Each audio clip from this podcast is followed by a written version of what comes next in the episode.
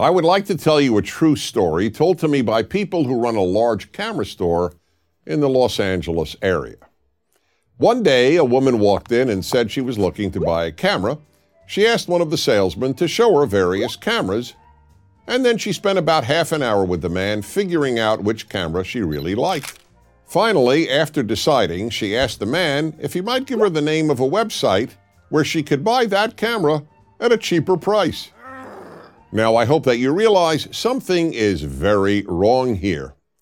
But can you identify exactly what that is? Take a moment. Here's what was wrong that woman stole that man's time and that store's resources and she did so deliberately.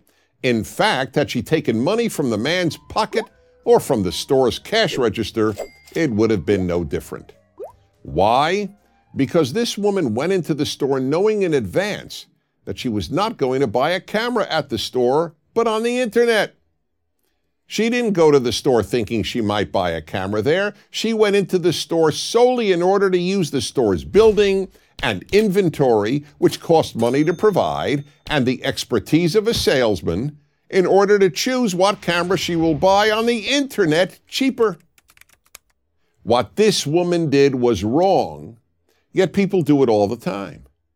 In fact, what she did violates a law found in a book called the Talmud. The Talmud is the second holiest book of the Jewish religion after the Bible itself and it contains a law that changed my life when I first learned about it. If you enter a store, you are not allowed to ask the storekeeper the price of an item if you know in advance that you won't buy it. Now, let me make this clear. If you don't know whether or not you'll buy an item at any given store, of course you can ask the price. You can comparison shop, hmm. and if there's a chance that you will buy it at that store, you can legitimately take the time of the storekeeper to figure out what you want. But not if you know in advance that you won't buy it there. Then you're just taking up the store's time and resources, and that's wrong. The power of this law to change a life is quite remarkable. First of all, it says to you that you, the consumer, have obligations, not just rights. We always hear about consumer rights, but what about consumer obligations? In our time, we are preoccupied with rights, which is too bad because in order to make a better society, people have to think of their obligations as much as they think about their rights. When I walk into a store, I have moral obligations as a consumer.